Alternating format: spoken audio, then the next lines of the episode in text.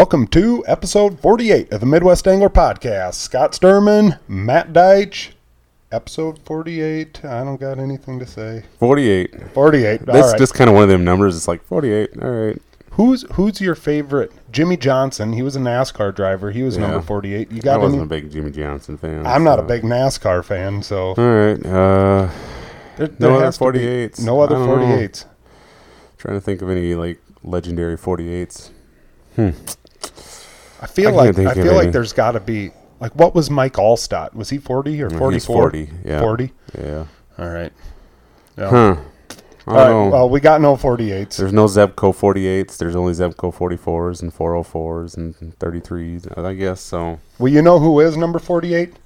Who? Ta Taylor Mellenthin. That's 40. and He's number 48. He's Number 48. he's guest for episode 48. Taylor Mellenthin, uh, East Grand Forks, Minnesota, not North Dakota. He did say that he could see North Dakota from his porch. Oh, yeah, yeah. So that's who we got today. Uh, going to be a killer cool episode, something that we haven't talked about uh, before. Right. Yeah, we got he's going to be talking a little bit about spearing today and all of his adventures for along with uh, Fish Addictions TV. So Right. looking forward to it. Yeah. Have you ever speared? Um I, I think I can remember going with my grandpa when I was like really young. We'd always used to go over to Lake Ochita in southwest Minnesota, but Yeah, I think I think when we did the Deitch Boys episode, I think your grandpa had actually talked a little bit about going spearing back in the day and whatnot. well, it was they always used to do it and there's still a lot of people that do it quite a bit. I think it's really gaining popularity. Again. I think so, too, I mean, something different and and uh, oh, for sure. Yeah. Well, like we said, we got Taylor Mellenthin. We're going to talk spearing, we're going to talk fish addictions, and we're going to get right over to him. Hey, Taylor, are you there, man? Yep, I'm here. Perfect. Well, thanks for coming on today. Uh, um, yeah, definitely uh, one that we've been looking forward to uh, talking to. And uh, last week when we talked to you at the Ice Institute, we thought, hey, th- now's the time. Yeah, for sure. Yeah, appreciate you. Uh, appreciate you guys uh, calling me and asking me to do this. Uh, I'm a little maybe rough around the edges doing these podcasts. This I think is probably the second podcast I've probably ever done. So you boys might have to help me out a little bit here along the way. Hey, no problem. If we No- if we can do it, anybody can do it. That's right. Hey, there you go. So tell us first, Taylor, uh, where you're from and uh, kind of the bodies of water that you're fishing right now. I currently reside in East Grand Forks, Minnesota. So for those that don't know where that's at, uh, we are right on the border of Minnesota and North Dakota, and about an hour south of the Canadian border. So, um, as far as uh, water that I fish around here, uh, there's places to go east and west. But maybe the double-bladed sword there is that you know you got to go about an hour in each direction to find some water to uh, to fish. So, like I said, I currently reside in East Grand Forks, Minnesota, right now. Moved up here nine years ago now. Uh, the reason being, I, I moved from my hometown of Marshall, Minnesota, and my wife, which at then was my girlfriend, was currently residing in Grand Forks and attending the University of North Dakota. She kind of drugged me up here. Um, I kind of drug my feet a little bit, but I, I made it up here. Uh, we've been happy up here now for for about nine years. Been married for five. We've got two children now, uh, and we really like it here. It's a really nice place to to raise a family and and kind of being the outdoorsy guy that I am. I like to do a little bit of hunting, a little fishing, probably a little fishing more than anything. But it's kind of a great place to be, and and we we have decided that this is where we're going to make it a home, and we wish to be here for for quite a while. Right on. Well, you know, you're like an hour and a half uh, to the east of Devil's Lake, and, and how far are you from like Lake of the Woods there? Lake of the Woods were about, oh, I'd say two and a half hours. Uh, it's kind of a tricky deal to get up there from here. You either have to take the interstate to Drayton and and then head northeast through through the Karlstad, Greenbush, Roseau area, or you can go east and and you can head north on uh, on like 220 out of here out of town. But yeah, that's a. It, it seems like it's pretty close, you know, being that we're only an hour from the Canadian border, but it's it's still a, a jaunt to the east. But like you said, Devil's Lake is kind of I would say my what I would call home body water. I uh, I spent a couple years guiding out there for Bry's Guide Service. I learned a lot, and it's a place that's really a, a challenge and I like that challenge. You know, um, when it comes to fishing, fishing is something that you have to go out and you have to find those fish. You know, it's we're in the midst of deer season right now where those deer kind of come to you. Well, fishing has always intrigued me and interested me because that's something you have to go out and make the best of it and you really have to put the time into it. So Devil's Lake is that place to me where in my heart I, I really enjoy fishing just because of the, the terrain and the geography and how much things have changed in the past few years and it's it's really interesting for me to go out and learn every time that I'm on the water out there and learn different things and fish different areas. Yeah, absolutely. Now, one of the things that you said to us when uh, we were talking to you last week at the Ice Institute was the water levels over uh, west of you a ways uh, were way lower. And, and for the rest of us in the Midwest, I think that we think that that's absolutely crazy because the rest of the Midwest is absolutely drenched. But tell us a little bit about the water levels over to the west of you and, and how they didn't get any rain this year. Right. It's, you know, there was kind of a cutoff. Um, like you said, west of here, maybe about an hour, maybe 45 minutes west of here where, where the rain didn't hit it as hard. Uh, we were pretty wet here in the Red River Valley and Grand Forks, East Grand Forks, but over in the Devil's Lake area, they they're still kind of dealing with the dropping water levels on the lake. Um, they had proposed the idea that they were going to keep the pumps running. Now, when I talk about pumps, they first built the pumps and they put them in on the very southeastern part of the lake, um, on the the East Devil's Lake side. Uh, if you're not familiar with the lake, but they put the pumps in in 2011, and those pumps haven't shut off since they were installed. And right now they're kind of in a, you know, I would I would maybe not call it a disagreement, but it's kind of a one of those scales right now, a tipping scale where you don't know what's potentially going to happen. You have farmers and agriculture that are hoping those pumps stay running. They the farmers get a lot of this land back, and then you have the side of it with the tourism, and you have the anglers that you know want to keep that water level high because I mean Devil's Lake really isn't the biggest city, and where a lot of that income and economics comes from is people traveling there and, and spending money in the town and a big portion of that is fishing so right now it's kind of a struggle with with some resorts and some guide services. They're they're kind of you know they're worried a little bit about what's going to happen and what the future can hold. They've decided to keep pumping, and with the lower water water levels, like we said, the lake is almost down about you know four and a half to five feet. So it's going to be interesting this ice season to see what happens, and um, I'm actually curious myself to see how the fish react to these low water levels. So yeah, you talk about that with the fish and everything like that. What does this low le- low water levels mean for like the ice fishing this year? So, um, people that have traveled out to the Devil's Lake area and maybe some that even reside there too have experienced some fishing in areas where maybe you wouldn't suspect would be that great. Uh, you've got some of your basin areas and maybe some of your north lakes where you know you're talking waters that are shallower than eight seven feet up there where you're catching fish. And those waters were seven eight feet you know four or five years ago and the fishing was abundant and those fish were there and they were biting and it was you know it was a, a definitely a feast fest going on. Well now just think of you know fishing at eight foot water levels, your water is now residing in about the two and a half to three foot water levels.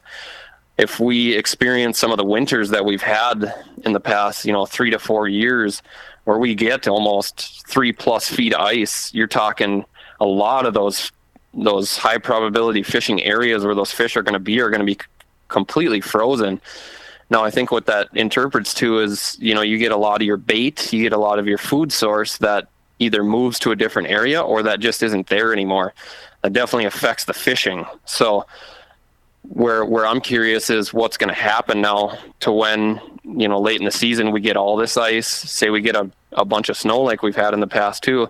Oxygen levels are also going to drop, and what does that do to the fishing? So we're in for a, a really interesting ice season. Uh, come spring, I guess we'll know what's going to happen for sure. But right now, I'm I'm kind of nervous about what's going to happen on a lot of those bays and lakes, and maybe parts of the main lake as well. Some of those fish are either going to have to congregate in areas where they're not used to, or they hopefully will be able to to travel into some of those areas where they can find a food source and they can survive this this tough winter we might be ahead of us. Yeah, that's really interesting. You know, when well, of course, last week, like I said, we talked to you at the at the Ice Institute, and me and Matt were like, "Oh man, we can't wait for ice," and you were like, "Well, yeah, you know." you couldn't wait for ice neither, but the fact of it, it, could really have some bad, bad effects on, on some of those lakes up there. And, and that's just something that me and Matt and, and probably some of the listeners never really stopped to think about was you get ice this early, and if it stays really late, I, I, mean, the oxygen levels, like you said, and, and, you know, kill offs. I mean, we saw a lot of kill offs last year down here in South Dakota. And, and yeah, that's just something that we didn't think about.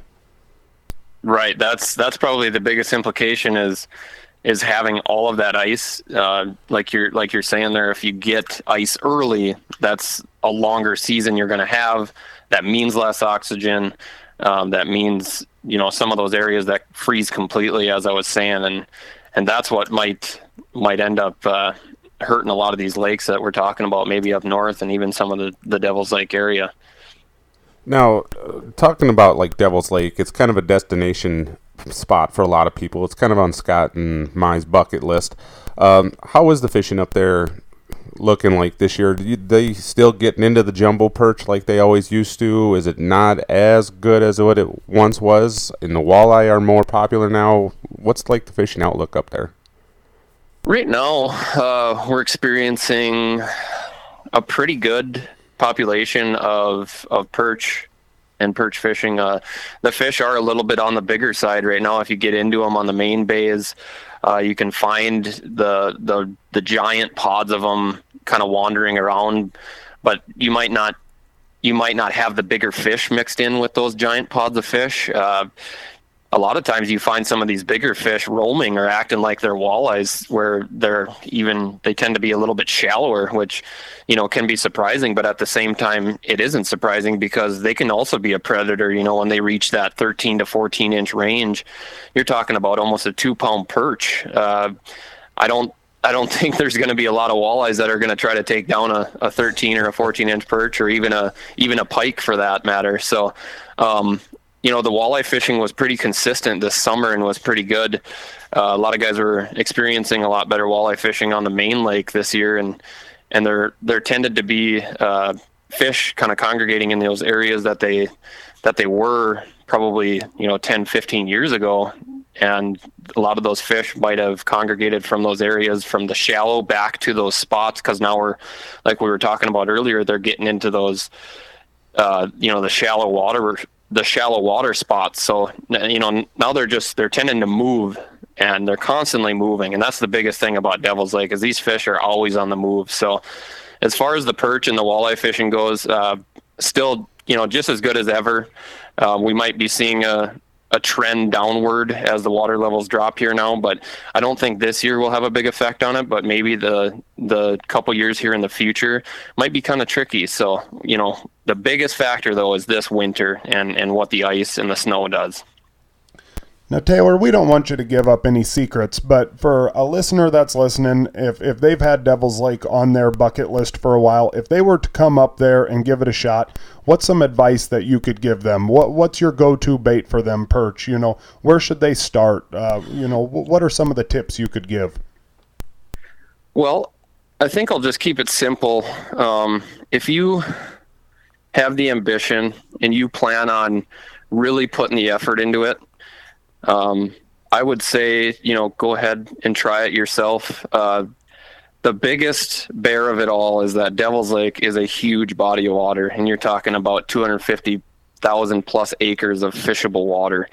It's a huge, huge area to try to tackle in, in say a weekend, and it can be it can be really depressing at sometimes. You know, not finding fish right away, and excuse me. Um, some people have gone the route of you know hiring a guide service to try to to try to figure out the lake a little bit, and a lot of times that can be seriously beneficial. Uh, a lot of people, like you say, are making the long trek up here because it is such a, a destination and a place that's you know far away from say in Iowa or Wisconsin and sometimes it can be really frustrating to go out and, and not find fish when people are expected to come to Devil's Lake and catch those jumbo perch and catch big walleyes. So, um, you know, the biggest thing is those perch, they really like to school up.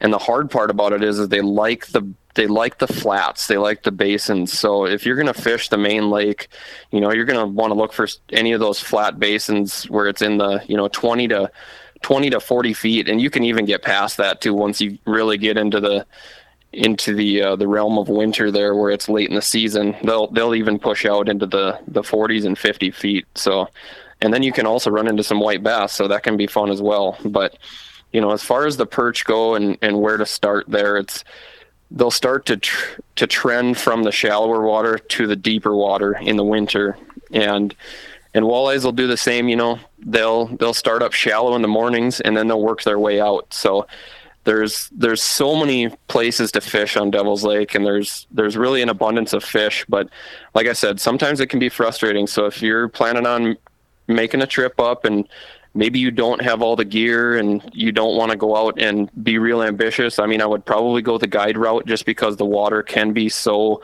frustrating at some points. But you know, if you're going to do it yourself and be ambitious, do your do your homework. Look into uh, different articles guys have written about fishing. Look into you know use your social media and and figure out where some of these fish can be located because it can be a real bear in the winter. Right. Um, you know, you, you told us now that you used to work for Bry's Guide Service, guiding up there on Devil's Lake, but uh, you also do something really cool, and uh, you film some TV shows for fish addictions. How did that come about? So, uh, it actually kind of ties into my everyday occupation here. Um, I started nine years ago working for Mike Olson with Greenworks Landscaping and Fencing in, in Grand Forks.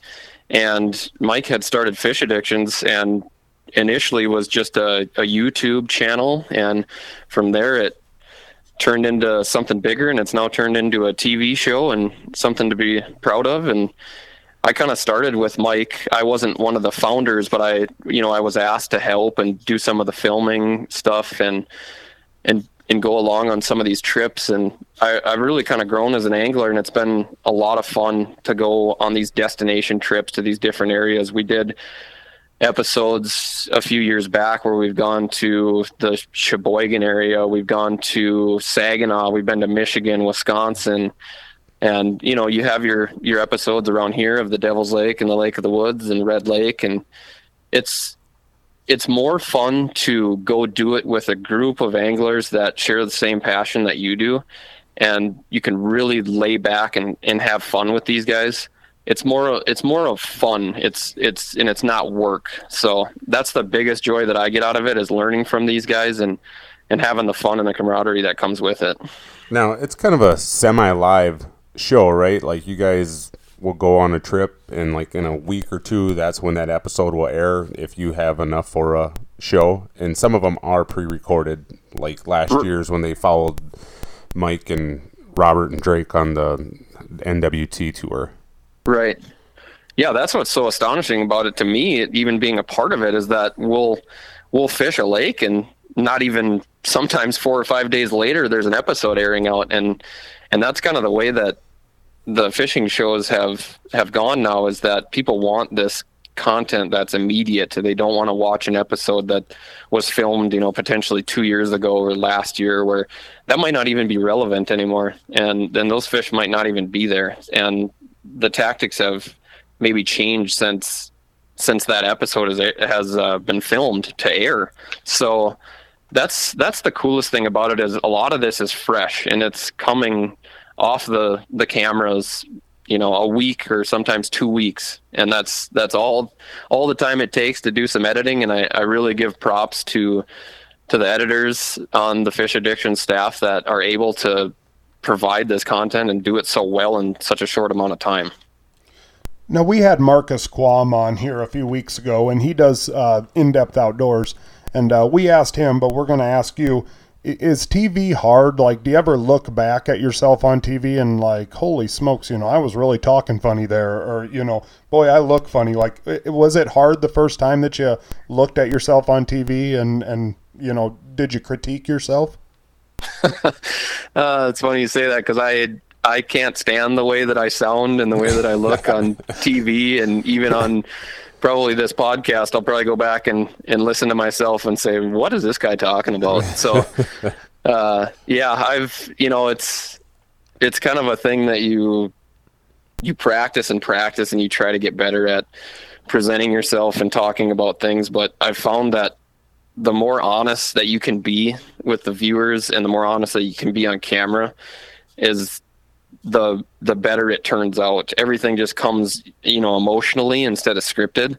And that a lot of times is some of the best footage you can get is when your your true emotions show and and people can relate to that too when they see your true emotions. Now, how often do you have it when you're cruising around in East Grand Forks or taking your wife out for supper? Do you have people come up to you like, "Hey, I know you," or, or not very often? Uh,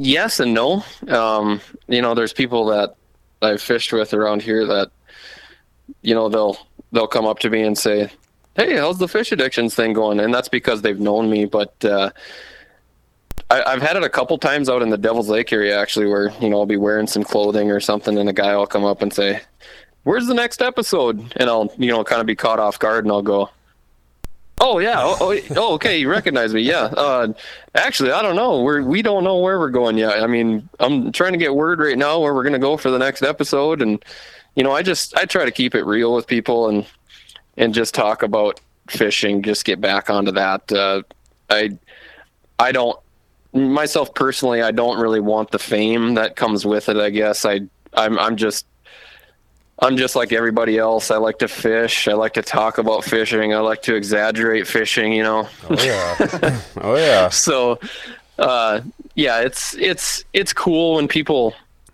recognize you, but at the same time, I, I kind of get a little caught off guard because I'm just like everybody else out there. Some, you know, I'm fishing from the banks. I'm fishing on the boat. I'm trying to, I'm trying to just chase fish. That's that's what I have fun doing.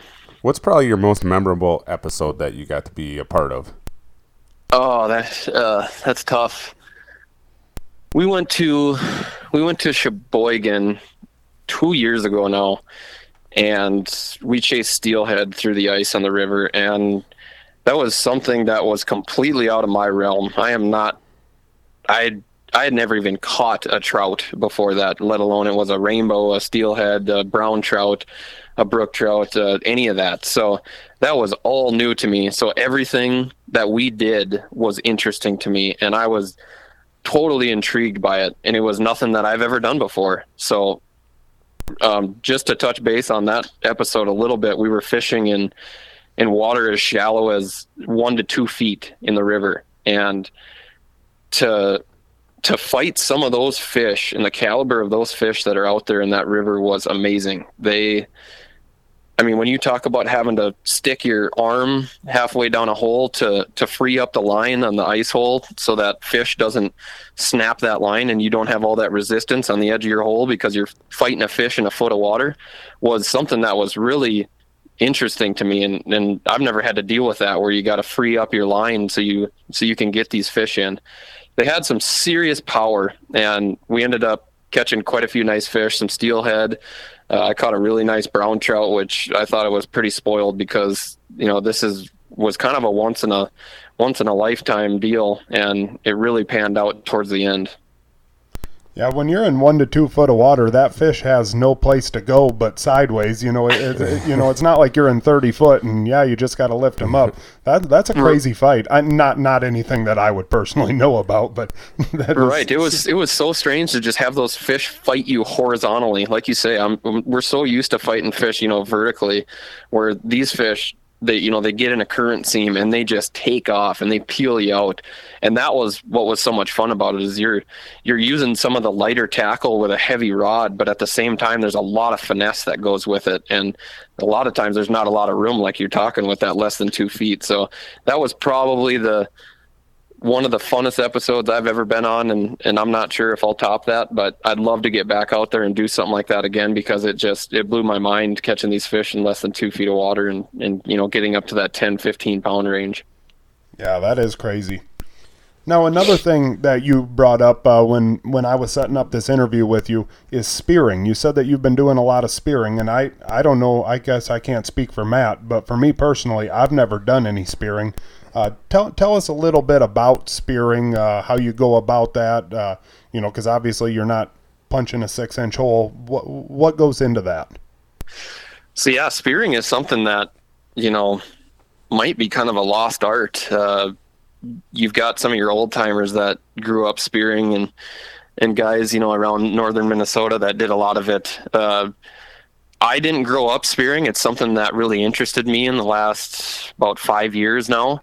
Uh, and Bry's Guide Service does a lot of that too, and I learned a lot uh, from a lot of those guys. They uh, they were really passionate about it, and it was really cool to see how much people enjoyed it. And that was that was something that I, I really thought was something you could tap into and and something that people would enjoy doing. So I took it upon myself to figure out how to do this and and it's still a learning curve as everything is. Uh, you have your days where things don't go as well as you would hope they do, but you know when it comes to the spearing, it's it's tough because it's not a it's not a catch and release sport. Obviously, there is no returning that fish to the water. Uh, it's a harvest, and that fish needs to be taken care of properly. And you know, the reason being why they allow it is you know is for, is for the management obviously. And devil's lake is fortunate enough to allow the spearing because they have the maybe i would call it an overabundance of pike. And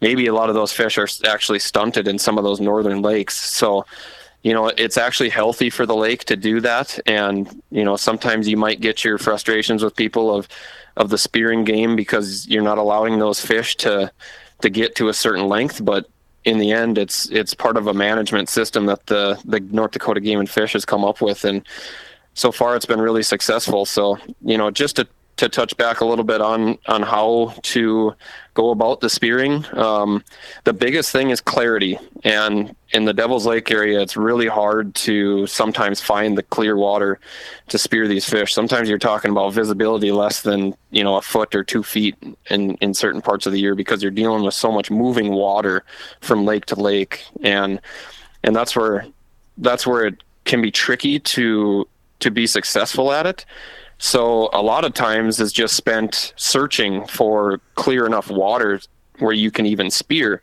And then, you know, another factor is is there even going to be fish there where there's that clear water? So um, the big thing that I tell people is to try to find a lot of those structure areas where you're talking road beds, you're talking sunken trees, maybe rock piles, but a lot of those a lot of those pikes still stay shallow in the winter and and they love that shallow water there's a, a huge food source there it's still there in the winter and they'll stick around in some of those shallower areas and those shallow bays and that's where i tend to do a lot of my spearing so uh, it's it's been a learning curve the last five years that I've been doing it, and I've learned a little bit more here and there. But you know, it's your your basic setup with your decoys and your spear, and and I've tried to get into a little bit of the filming aspect of it lately and trying to film some of that stuff. But as I stated, there's there's still that you know gray area where people don't know if it's ethical or not, or if you know you're hurting the population. But you know they allow it in areas where it can be done and it can be done successfully, and and so it so it keeps the population strong. So I've had a blast doing it, and I encourage anybody that wants to or has the opportunity to go spearing to try it because it's almost like uh like your deer hunting it's it's more of a kind of a primitive sport where you're waiting for that fish to come by and if you can trick that fish and and successfully harvest that fish is is the real joy of it once you're done. And and that's I've, I've really enjoyed it the past five years so i hope i can and learn even more and maybe teach it to others that want to come out and do it now, what do you use to uh, drill the holes? Do you just use regular auger and drill a bunch of them like by each other, or do you have like one of those ice saws? Yeah, so I, I, I kind of just went right into the stories behind it there and didn't really explain. So apology there, but yeah, what I what I'd like to do is I'll drill um, sometimes about six to eight eight holes in about a, a three foot by four foot pattern, then I'll take the saw. I believe I have a Nils saw is what it is. It's you know your traditional uh, breakaway saw, and I'll cut in between each hole, and then I'll probably cut that cut that iceberg into another half, and then I'll bring a tongs with, and then I'll pull those pull those ice cubes out later in the season.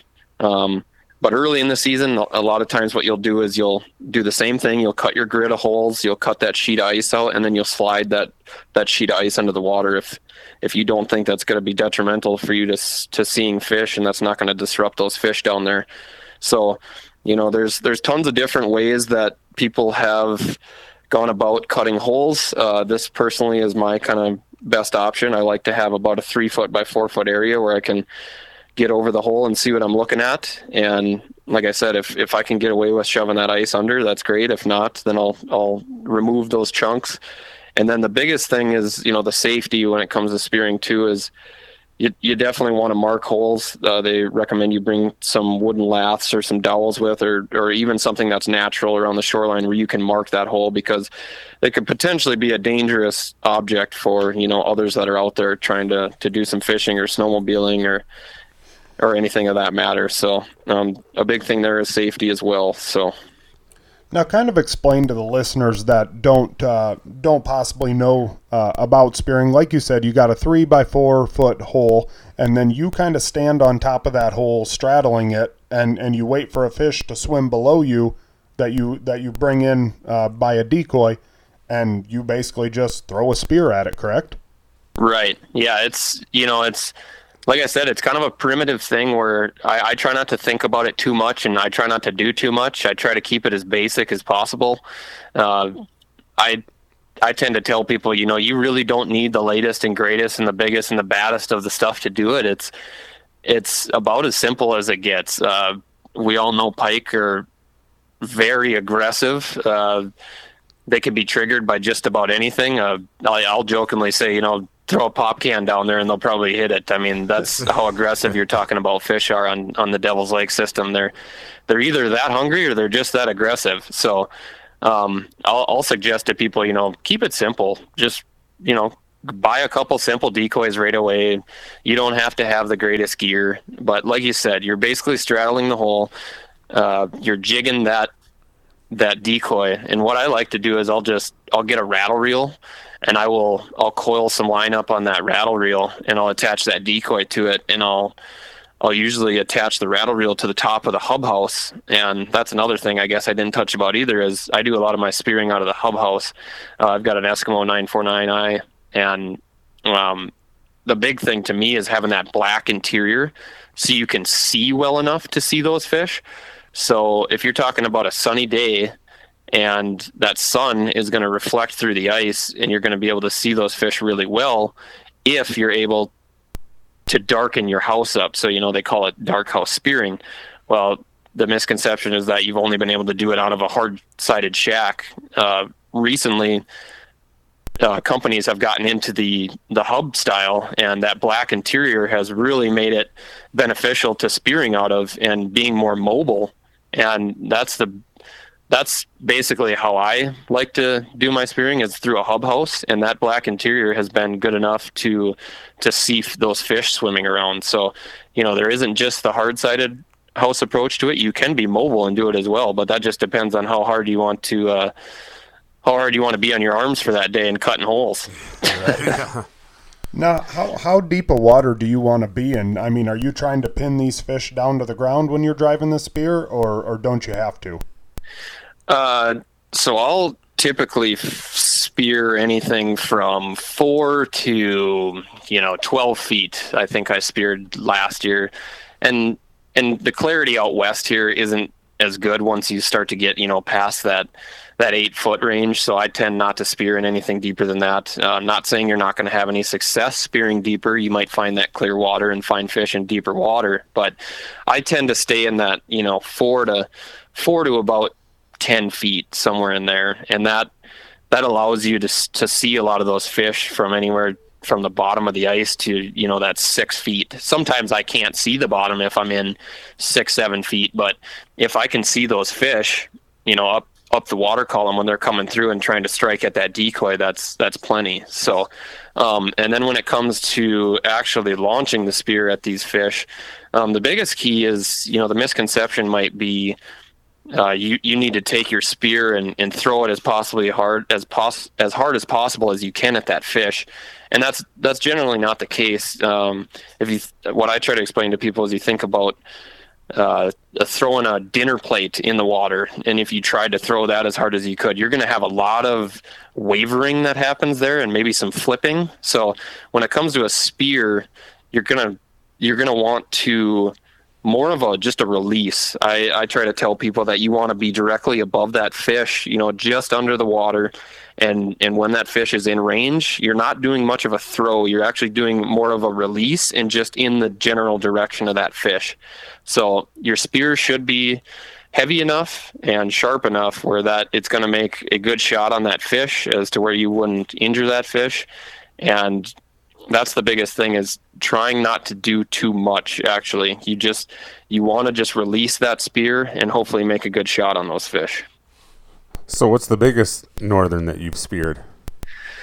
Uh, i tend to i tend to let some of the bigger ones swim by. Um, if it's under if it's under 40 inches i think those are more of the fish that i generally like to harvest. Right. Um, if you know you get something bigger than 40 inches, I kind of consider that a trophy, and I would much rather watch that fish swim by and maybe have him hit my decoy a couple times and and really, you know, watch him work and. That's kind of where I get excited about that. Uh, is it hard not to throw the spear at something that big? It definitely is.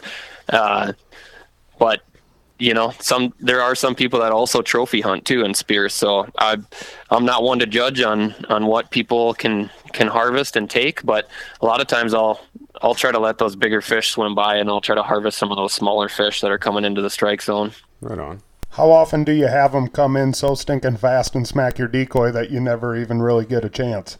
Oh, uh, that is probably half the time you're sitting there looking down that hole. you've got you've got days where you know you'll you'll harvest five fish, but you'll probably see thirty fish. You know, and that's that's really the cool thing about Devil's Lake is you've got an, an abundance of pike where you're you're going to be busy, um, and a, a lot of those fish congregate in the same areas. And like you said, sometimes they'll come in so fast that you catch a glimpse of it, or he'll hit the decoy, and by the time you look down because you were distracted, he's already gone. So uh, the biggest thing is trying to slow some of those fish down so you can actually get a good shot at them. But they're so aggressive, like we talked about, that sometimes it you know they don't present that opportunity to put a shot on them. But uh, as you as you said, they they can be so fast and so ferocious that sometimes it just doesn't work out. Sometimes they're feeding so fast that you you can't get a hold of them. Do you have a lot of other type of fish come in and look at the decoy? I I really haven't. You know, I've I'm I've maybe had you know two or three times where I've seen some perch, but I, I would suspect that I would have saw some walleyes because a lot of times those walleyes will will be cruising around and or maybe mingling with some of those pike too. But I, unless I haven't been aware of it, and maybe they're just too much of a bottom dweller the walleyes are that they just cruise by and i'm not able to recognize that that's a walleye but i don't see a whole lot of other species. I i generally tend to just see more of the pike that swim by so yeah that's a that's a good question but i for myself personally i haven't seen a whole lot of other species. A lot of times it's more of the pike. And the pike are the only one that you can actually spear correct? Correct yep um, I know there's uh, some underwater spearfishing that you might be able to do west of here, but haven't gotten into that realm yet. So as far as I know, the only things that you can spear are the northerns and, and any rough fish. So right. that is also allowed because you know that would be like uh, you know how you can shoot some carp in the spring and stuff like yeah. that. So any any rough fish or northern pike is is acceptable. I don't I don't think it's even legal here in Iowa, is it? I don't think so. I don't. I don't think so. Minnesota and North Dakota. I think. Right. right. And I don't. I don't think it's legal in uh, Wisconsin either, other than sturgeon. Oh, I know they have the area huh, where they can spear the sturgeon there, which is that would be one heck of a spear fight there. So no doubt. well, I've, I've, seen a couple episodes on that, and that's that's pretty intriguing. But you know, I I I've fished the Lake of the Woods area and the Rainy River where you get into the sturgeon too, and I couldn't imagine what it's like spearing a sturgeon. Now, after you spear them or spear a pike, is, is there quite a fight afterwards, or, or does it kind of stun them and you pull them right out? There is there is a fight. There's a they they're you know, trying to do the same thing that they're doing when they're on a hook and a line. So uh, they are trying to escape once they realize that you know that was a bad decision that they made to to look at that decoy. So they will uh, dart off to the side, and when you're bringing that rope in that's attached to your spear, what I tend to do is I, I try to reel in, you know, nice and slow. And when I'm bringing that fish up through the hole, I'll keep those tines pinned against the hole in case that fish starts to, to wiggle its way through those tines. Now you have your barbs on your spear that are designed to keep that fish on, but you know, we have barbs on our hooks as well when we're, when we're pulling fish through the hole. And when that, when that fish reaches the surface, that's kind of the last you know the last run of that fish. And we've all dealt with the fish that gets off right at the hole and down it goes. So you know i'm trying to keep that fish pinned when i'm bringing it through the hole because that's another big thing too is i don't want that wounded fish to get away. So right. Now before we let you go taylor uh, what what are the plans for the rest of the winter Oh, as we kind of touched on there with fish addictions, I, I'd like to make a couple episodes this year. I don't know where that's going to be quite yet, but um, the big thing is probably I, I would love to to do even more spearing. Uh, something that just really interests me. And the other thing is, I I love trying new bodies of water too, and not not even the destinations away from here. I like I like trying things that people would look at and shake their head at and say, you know, why would you fish that? Well, there can be some of those bodies of water that you don't know have fish in it or maybe they're not sampled or maybe they're not stocked so that's a that's a cool thing about the dakotas is you'll find some of these some of these lakes that that have good fish in it and i just find it really interesting going out and searching and and when a plan comes together i get a lot of enjoyment out of that so yeah. i would say this year a little bit more focus on the spearing and finding new areas and making a, a few more fish addictions episodes because i have a lot of fun with it absolutely you think you've caught more fish since you started growing the mustache? I know Seth Feider has. well, yeah, there's saying. no doubt about that. I, I, think it's a good luck deal. I, I like it. I'm for it. Uh, mine mine's a little bit greasy. I get a oh, mine gotta be for that. so, uh, it's all in good fun. I I I don't try to take myself too seriously when it comes to the fishing. So, yeah, I yeah, maybe it has helped a little bit. You know, uh, you you catch a pike, you know, and grab a little grab a little slime off the pike and slap it in the mustache, and yeah. you know, I, I, bet that's where that's where the next one comes from. So you gotta you gotta give it up to the fish god sometimes. That's right. I'm for it. No, no, Taylor, we really appreciate you swinging in. That was a fun episode. The the spearing, like I said, is something that we've never covered before, and and actually it was something that I never even thought about right. until you brought it up. So we really appreciate that. We appreciate the North Dakota deal because we haven't had that yet, and uh, no, we look forward to uh, hopefully talking to you here maybe uh, come spring and and get a little recap on the year. Alrighty, I really appreciate it, guys. Thanks for calling me. Uh, I had a blast doing this, and like I said, if you get the opportunity to to go on a spear trip, I'd probably take it because it's it's really exhilarating. Definitely. Perfect. Thanks, man. Alrighty, thanks a lot, guys. We'll talk to you later. See ya. Bye. And there he goes, Taylor Mellenthin from Fish Addictions TV. You know, I'm I'm not gonna lie to you. I've always thought his last name was Millington. Well, and so to to uh, when when we've said Mellenthin now, I I don't know. I'm just I I keep getting worried that I'm going to say it wrong, and I guess it's really not that big a deal because it's not like we're going to botch the show. Well, I mean, I guess we could call him Millen Flow. Millen Flow. God, his hair is just buck nasty awesome. I love it. He's got the we we, you know, I even thought about this the other day. Like I was going to ask him if he was a hockey player. Well, we know what we know what uh, the secret behind of it all is. You know, just get a little northern slime in there and you get that flow going. Sickest flow, bro. no, well, yeah, like we said, uh, thanks Taylor for stopping in and chatting with us. Uh, that that was a fun episode. But uh, yeah, now we'll talk a little bit about uh, you know ice shows are really kicked off. The Blaine Hardwater Expo was this past weekend, and, right. and obviously the weekend before, me and Matt had the uh, absolute pleasure of working over at the uh, Cold Snap Outdoors booth with uh, the the dudes from Cold Snap selling some covers and selling some raffle tickets for the Hooked on Hardwater and uh, met a lot of really cool people. Saw, yeah, it was a lot of fun. saw a lot of cool stuff. I had Uh, a lot of had a few people come up and say that that people that we didn't know. yep, I've got to, I've, I've got to give a guy a shout out who I talked to, and if if you're if if you're listening here, I I think his name was Derek or Dustin, and I think the last name was Rave, and I've. I, I even tried to look him up on Facebook. He must not be on Facebook, but if you're listening, shoot us an email at MidwestAngler1, like the number one, at gmail.com. I want to send you out a hat for uh, coming up and, and talking with us. Uh, like I said, I, I, I told you I'd give you a shout out, but I forgot the name. And I don't know. I, I have a tough enough time just making sure that I got a pair of socks on in the morning. So Hard enough time remembering your own name sometimes, huh? I, I, I know my own cell phone number, but I don't know my own wife's. I know my brother's because it's one after mine, but that's it. Like I'm just, uh, that's not my strong suit. But No, it was a fun time working that show, and absolutely, uh, it was cool seeing all. What you bought a shack, right? Yes, I did. Clam Nanook XL Thermal. Bought it from Craig Euler, so I mean that's pretty cool. Did he sign it for you? Well, he did. He, put did, but it was Craig invisible Euler. marker. So Oh, okay. When, when we get it underneath a black light, then it pops up. no, no, we uh, got the chance to meet Dave Genz. That was a lot of fun. Holy mackerel! Getting to talk to him. I was nervous as a Yeah, I know you were. like that. That was crazy. I mean, like when you walked up to him, it wasn't what I expected. Like I, nothing's ever what I expect, but you know, there he was. He was just sitting on a stool, kind of hanging out, and it's like, hey, all right, this is gonna happen.